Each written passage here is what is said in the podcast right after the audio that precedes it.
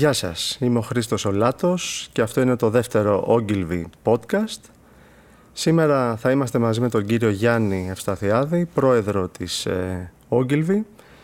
Όπως ξέρετε η εταιρεία μας έχει μια αρκετά μεγάλη και πλούσια ιστορία. Ιδρύθηκε το 1977, άρα είναι ε, σήμερα 44 χρόνια από την ίδρυσή της και σκεφτήκαμε ότι ε, θα είχε πολύ μεγάλη αξία να μιλήσουμε για αυτή την ιστορία, να την ε, θυμίσουμε ξανά ή και να γνωστοποιήσουμε κάποιες ε, λεπτομέρειες και κάποια κομμάτια αυτής της ιστορίας σε νέους συναδέλφους που πιθανά δεν γνωρίζουν αρκετές λεπτομέρειες. Οπότε θα ξεκινήσουμε και θα μιλήσουμε λίγο για το πώς ιδρύθηκε η Bold Advertising όπως λεγόταν τότε Στη συνέχεια, όπου έγινε μέρος του δικτύου της Ogilvy και κάποιες λεπτομέρειες για όλη αυτή τη φιλία και τη συμπάθεια που αναπτύχθηκε τόσο με το δίκτυο της Ogilvy αλλά και ε, προσωπικά με τον ε, David Ogilvy. Μάλιστα. Λοιπόν, και από μένα την καλημέρα, την καλομήνα, τι ταιριάζει καλύτερα. Είπες, ε, Χρήστο, ότι είναι 44 ετών η εταιρεία και είναι πράγματι. Άρα θα έλεγα ότι είναι ε, νέα όσο πρέπει και έμπειρη όσο χρειάζεται. Γιατί τα 44 χρόνια είναι μια πολύ ζωντανή ακόμα ηλικία. Λοιπόν, να μιλήσουμε λίγο για την ίδρυση. Η εταιρεία ιδρύθηκε από τρεις ανθρώπους που ήταν ως τότε συνεργάτες, θα πω πώς και γιατί, και εν συνεχεία έγιναν και οι τρεις συνεταίροι και παραμένουν, αλλά δυστυχώς ο ένας, ο Αντώνης ο Ραψομανίκης, πέθανε το 2008. Η εταιρεία ιδρύθηκε, όπως είπες, στο 1977. Να τονίσω ότι η ίδρυση της εταιρείας και η ιδέα για να γίνει μια εταιρεία ε, ανήκε στον Αντώνη Ραψομανίκη. Εκείνος το σκέφτηκε και εκείνος προσέγγισε πρώτα εμένα και μετά εμείς οι δύο το Θόδωρο Κοτιόνι. Λοιπόν, πώς γνωριζόμαστε; Και οι τρεις είχαμε περάσει από την τότε το μεγάλο σχολείο της διαφήμισης, την περιώνυμη αν και όχι πρώτη ε, εταιρεία και όχι με πολλά κέρδη, που λεγόταν, είχε το μεγάλο όνομα για την εποχή της, Αδέλ, του Χρυσόστομου Παπαδόπουλου μια μεγάλη μορφή στην ιστορία της ελληνικής διαφήμισης. Λοιπόν, εγώ πήγα στην ΑΔΕΛ το 1966, όχι, συγγνώμη, 68. Ο Αντώνης ήταν ήδη εκεί και ο Θόδωρος ήρθε αργότερα. Είχαμε και οι τρεις διαφορετική ειδικότητα και αυτό βοήθησε μετά στο σχηματισμό, στη δημιουργία της, της Bold. Ε, ο Αντώνης ήταν ο άνθρωπος, ο μεγάλος εξπέρ στο χειρισμό των πελατών, του account. Ο Θόδωρος ήταν ο μηντιακός άνθρωπος σε μια εποχή που τα μίντια ήταν ανύπαρκτα ως προσέγγιση, ως τομέας. Έτσι ήταν τελείως ε, ακόμα πρωτόγωνα και εκείνος έβαλε μια ας πούμε επιστημονική οπτική στα πράγματα. Και εγώ έκανα, τότε είχα την ευθύνη όλου του δημιουργικού της ΑΔΕΛ. Ε, ξεκίνησα από κειμενογράφος στη Γνώμη, δύο χρόνια πριν, το 1966, και έγινε αυτή η εταιρεία το 1977, αλλά εγώ είχα φύγει από την ΑΔΕΛ το 1975, οι άλλοι δύο παρέμειναν, και έκανα μια εταιρεία παραγωγής. Έχω διατελέσει και παραγωγός τηλεοπτικών ταινιών, μάλιστα και γραμματέας της Ένωσης ε, σκηνοθετών και παραγωγών. Λοιπόν, η οποία μάλιστα έγινε σε δύο χρόνια η νούμερο δύο εταιρεία. Ε, θα δούμε αυτές τις εξάρσεις τις είχε και η Bolt, θα σας τις πω απέσως μετά. Το 77 λοιπόν, να μην τα πολυλογούμε, στο ξεκίνημα της χρονιάς είχε την ιδέα ο Αντώνης, με προσέγγισε, μετά συμφωνήσαμε, μολονότι εγώ είχα, έχει σημασία αυτό που λέω, είχα μια ε, εταιρεία τρομερά επιτυχημένη και κερδοφόρα σε δύο χρόνια νούμερο δύο της αγοράς. Ήταν τέτοια η αγάπη μου για τη διαφήμιση που τα παράτησα αμέσως. Είπα δεν με ενδιαφέρει. Βεβαίως. Και σημειωτέων ε, επίσης ότι όταν έγινε η Bold τα πρώτα δύο χρόνια ήταν πολύ δύσκολα οικονομικά. Έτσι, στην αρχή δεν είχαμε ούτε μισθό. Και εν πάση περιπτώσει η, η εταιρεία ιδρύθηκε ε, τον Σεπτέμβριο του 1977. Είχαμε πέντε άτομα προσωπικό, εκ των οποίων οι τρεις είμαστε εμείς. Υπήρχε μία γραμματεύς και υπήρχε και ο Κώστας ο Πολίτης λίγο στην αρχή ως ε, part-time και μετά ως μόνιμος και ένας ε, μηντιακός ο Γιάννης Οσιάνης ο οποίος επί χρόνια τώρα ήταν πέρσι απεχώρησε από την Μάινσερ, συνταξιοδοτήθηκε, ήταν το νεαρό παιδάκι που έτρεχε για όλα.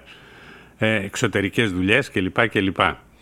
Ακόμα και ο λογιστής, ο Κώστας ο Πασβάντης, ήταν part-time απόξω, δεν, είχε, δεν ήταν μόνιμος συνεργάτης, γιατί μάλιστα ήταν στην, παρέμενε στην ΑΔΕΛ εκείνος. Λοιπόν, έτσι έγινε, ε, ξεκίνησε αυτή την περιπέτειά της η Bold. Να θυμίσω ότι μια θλιβερή επέτειο, η οποία δεν έχει σχέση με διαφήμιση, αλλά έχει σχέση με την Ελλάδα, είναι ο μήνας κατά τον οποίο πέθανε η Μαρία Κάλλας. Έτσι, το, το σημειώνω και αυτό. Ξεκινήσαμε λοιπόν μόνοι μας, ε, με απίστευτη δουλειά και απίστευτη προσπάθεια, με πρώτο πελάτη της Squib, τα φαρμακευτικά, και εν συνεχεία λίγο αργότερα την Bingo, γκοφρέτες κλπ. κλπ. του Άγγελου Ντάβου, πέθανε πέρσι δυστυχώς. Και θα πω ένα πράγμα που δείχνει την είσοδο αυτής της εταιρείας στην αγορά, ότι στο φεστιβάλ ε, το διαφημιστικό του 79, δηλαδή με τις συμμετοχές του 78, δηλαδή η πρώτη χρονιά της δημιουργίας μας, των δημιουργιών μας, η Bold είχε σαρώσει ε, σε όλα τα βραβεία. Είχε, είχε βγει με διαφορά πρώτη και είχε προκαλέσει αίσθηση στην αγορά. Ε, εδώ, για να κάνουμε και κάποιες αναφορές στη σημερινή Ogilvy, θα ήθελα να θυμίσω ότι και εδώ έχουμε μια σαρωτική διαφορά στα βραβεία και ενδεικτικά να πω ότι μόνο στα Ερμής έχουμε 1250 περίπου βραβεία όλα αυτά τα χρόνια. Έχουμε 7 βραβεία στις Κάνες, το ένα είναι πολύ πρόσφατο, έτσι, ε, αυτό για το Robo Kids. Ε, δύο κλείο ε, και λοιπά και λοιπά και για να μην ξεχνάμε και την αποτελεσματικότητα που έχει μεγάλη σημασία πέρα από τη δημιουργικότητα 51 Effie Awards. Έτσι. Λοιπόν, όλα αυτά που οδήγησαν ότι η Bolt τότε σε τέσσερα χρόνια, το 1981, έγινε νούμερο 2 εταιρεία και παρέμεινε έως το 2002 Οπότε έγινε νούμερο ένα εταιρεία και ένα παραμένει από το 2002 έως και σήμερα, όλες τις χρονιές. Το 1980, αν δεν κάνω λάθος, η ε, Bold έγινε μέρος του δικτύου της Ogilvy, σωστά; Ε, όχι ακριβώς. Το 1980, σωστά όμως, ε, δημιουργήθηκε μια Working Association. Δεν είχε καμία συμμετοχή. Μας είχαν προσεγγίσει γιατί τότε είχαμε κινήσει το ενδιαφέρον και ξένων, δεν ήταν οι μόνοι ξένοι, ο μόνος ξένος, το ξένο δίκτυο που μας προσέγγισε. Λοιπόν, και έγινε Working Association.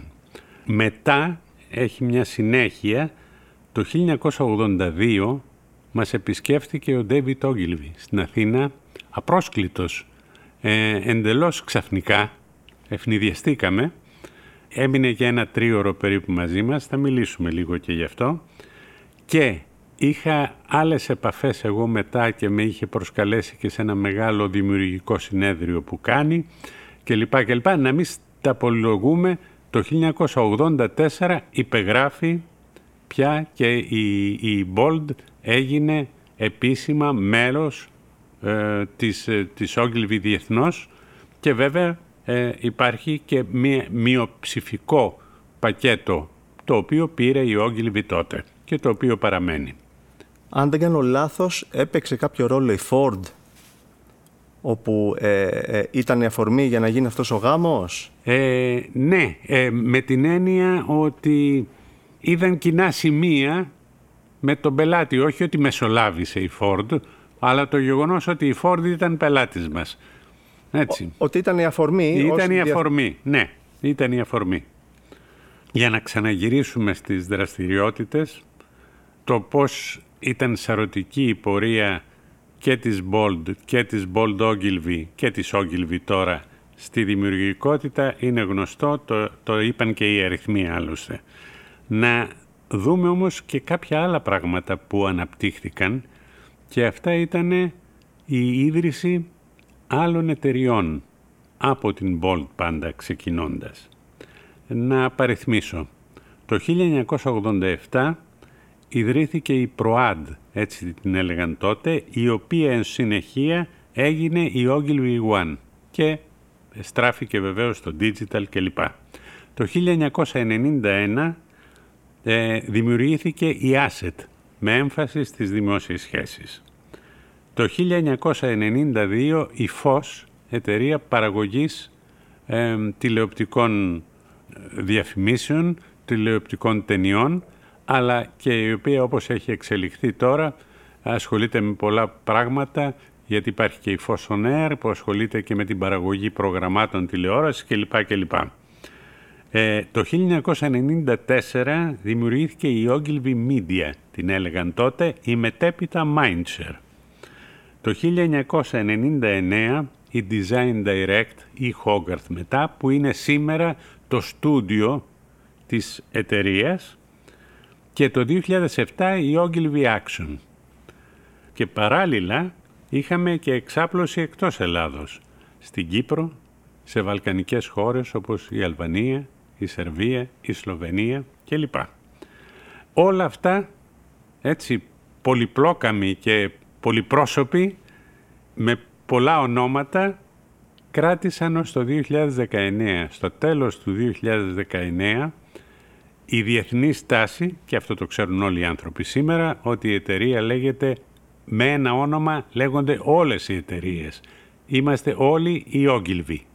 Και κάθε άλλη εταιρεία που ήταν πριν αυτόνομη, τώρα είναι μέρος μιας ενιαίας εταιρείας που η οποία πια είναι πολύ μεγάλη, ε, πολύ δυναμική και με πάρα πολλές ε, παντού δραστηριότητες. Στις 23 Ιουνίου ήταν τα 110 γενέθλια του David Ogilvy. Ναι. Δεν ξέρω αν το ξέρατε ή όχι. Ομολογώ ότι όχι. Ωραία. Ε, μολονότι, ούτε...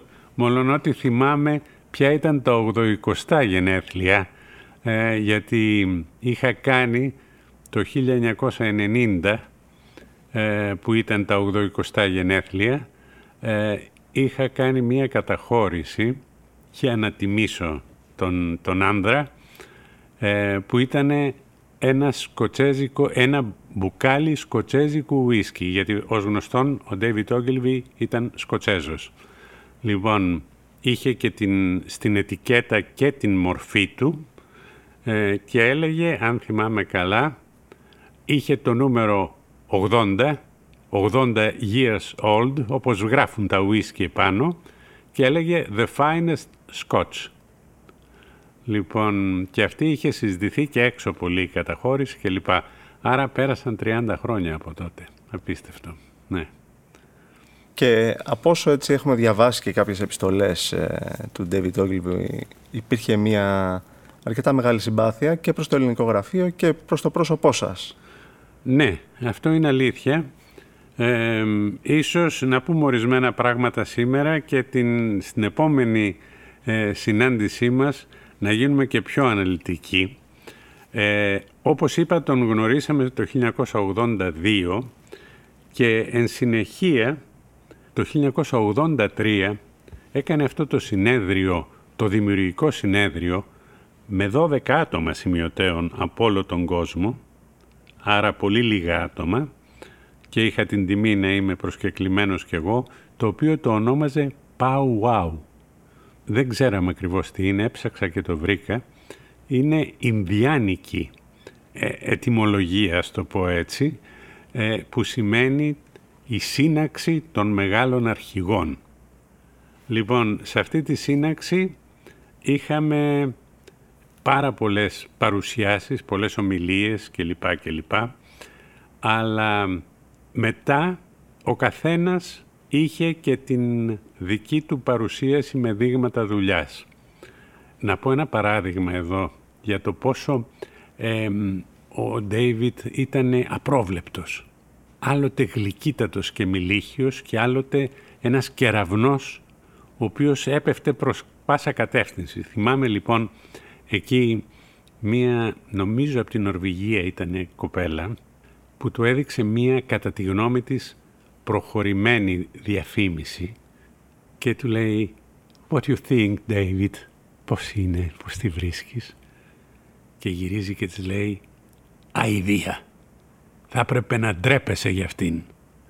Πρέπει να σου πω Χρήστο ότι ακόμα και τώρα που μιλάμε, πόσα χρόνια μετά, θυμάμαι αυτό το βλέμμα της κοπέλας, το έντρομο βλέμμα μετά από, από αυτή τη δήλωση. Να μην στα πολυλογώ, όταν τελείωσε και η δική μου παρουσίαση που κατά, το, κατά σύμπτωση δεν ήταν τίποτα προγραμματισμένο, είχε μπει τελευταία, ίσως ήμουν ο μικρότερος, αυτό δεν ξέρω με ποια λογική το κάνανε, χωρίς να αφήσει κανένα να μιλήσει, γυρίζει και λέει «Κυρίες και κύριοι, νομίζω ότι αυτή ήταν με διαφορά η καλύτερη παρουσίαση της σημερινής ε, συνάντησής μας πάμε να πιούμε ένα ποτό. Και έτσι έκλεισε, έκλεισε το θέμα.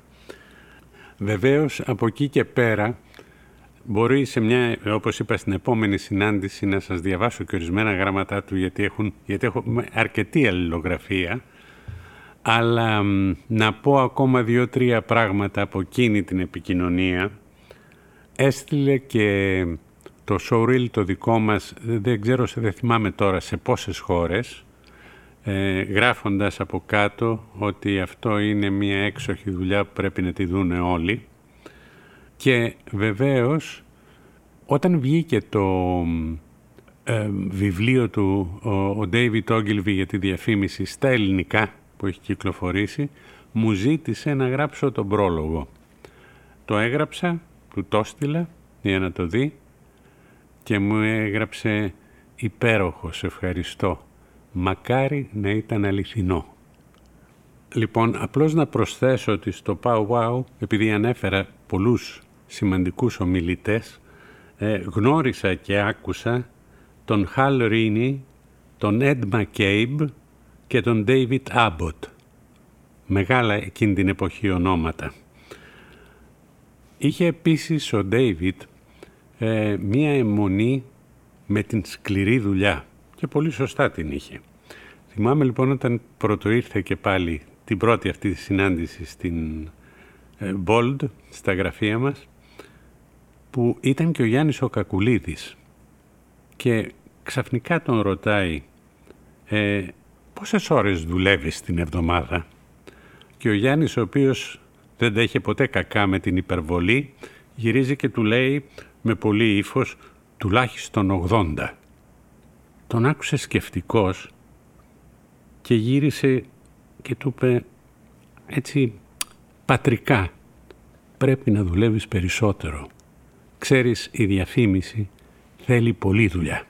Θυμάμαι είχε δώσει και συνέντευξη στον ε, Letterman όπου είχε δείξει μία διαφήμιση για τα καλσόνα μάντα. Ναι, ναι, ναι, ναι. Λοιπόν, και εκεί πάλι μία δική μας διαφήμιση, μία ταινία της εποχής που δική μου τότε. Άλλωστε τα πρώτα εγώ προσέλαβα κειμενογράφο τέσσερα χρόνια μετά την ίδρυση της Bold. Ε, βοηθό κειμενογράφο. Βεβαίως είχα πάντα την πολύτιμη συμβολή και συμμετοχή του Κώστα του Πολίτη, ο οποίος μολονότι art director είχε μια ευρύτερη οπτική στα πράγματα και είναι και ο ίδιος δημιουργός και ε, δικών του ταινιών.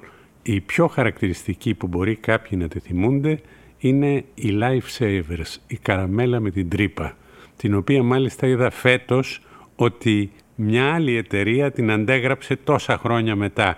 Τι είναι, είναι ένας καουμπόι που μπαίνει μέσα σε, μια, ε, σε ένα pub και βγάζει την καραμέλα, την πετάει στον αέρα και βγάζει το πιστόλι, την πυροβολή και της κάνει την τρύπα. Λοιπόν, είχε χαλάσει κόσμο. Αυτή ήταν του Κώστα του Πολίτη. Άρα ο Κώστας σε πολλά είχαμε δουλέψει μαζί, αλλά κατά τα άλλα ήμουνα μόνος. Λοιπόν, επίσης να θυμάμαι και το εξής. Ε, σε ένα σημείο που περπατούσαμε μέσα στα γραφεία, είχαμε μία ανθοδέσμη σε ένα βάζο, την πλησίασε και μου είπε ότι «Α, τι ωραία λουλούδια είναι αυτά». Έσκυψε και γυρίζει και μου λέει «Ε, δεν μυρίζουν όμως». Λέω «Ναι, αλλά είναι τόσο ωραία σε εμφάνιση» και γυρίζει και πικρά. Έτσι στιγμιαία πικρά μου λέει έτσι είμαι κι εγώ. Ένα λουλούδι που δεν μυρίζω πια. Λοιπόν, κατά τα άλλα όμως να πω ε, και ίσως να πάμε προς το τέλος της σημερινή αυτή συνάντησή μας ότι αισθανόταν απόλυτη περιφρόνηση για το account group. Λατρεία για τους κειμενογράφους και ηρωνική διάθεση προς τους art directors. Γι' αυτό το τελευταίο θα σας αναφέρω και ένα περιστατικό που το διηγούνται και φαίνεται ότι είναι αληθινό. Έψαχνε να βρει ένα creative director δικό του για μια δουλειά επίγουσα της Shell. Και δεν τον βρίσκανε και κάποιος του είπε «Ξέρετε, τον είδα τον Cliff να συνοδεύει στο ασανσέρ έναν τυφλό και να τον βάζει μες στο ασανσέρ». Οπότε γυρίζει ο David και λέει «Α, κατάλαβα, ψάχνει να προσλάβει πάλι art director».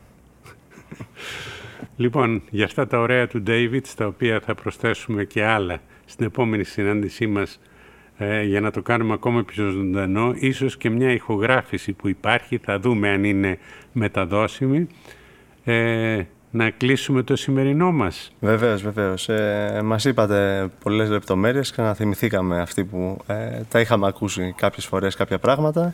Ελπίζω οι νεότεροι να ε, έμαθαν ε, κάτι καινούργιο και Μάλιστα. θα ανανεώσουμε το ραντεβού ναι. μας για μια επόμενη φορά με περισσότερες λεπτομέρειες. Και να ευχηθώ σε όλους καλές διακοπές, ε, να περάσουν ωραία και να γυρίσουν δυνατοί και αισιόδοξοι, να έχουν πάει τα πράγματα καλύτερα. Α, και μια και εύχομαι καλές διακοπές, να το αναφέρω και αυτό γιατί έχει τη σημασία του.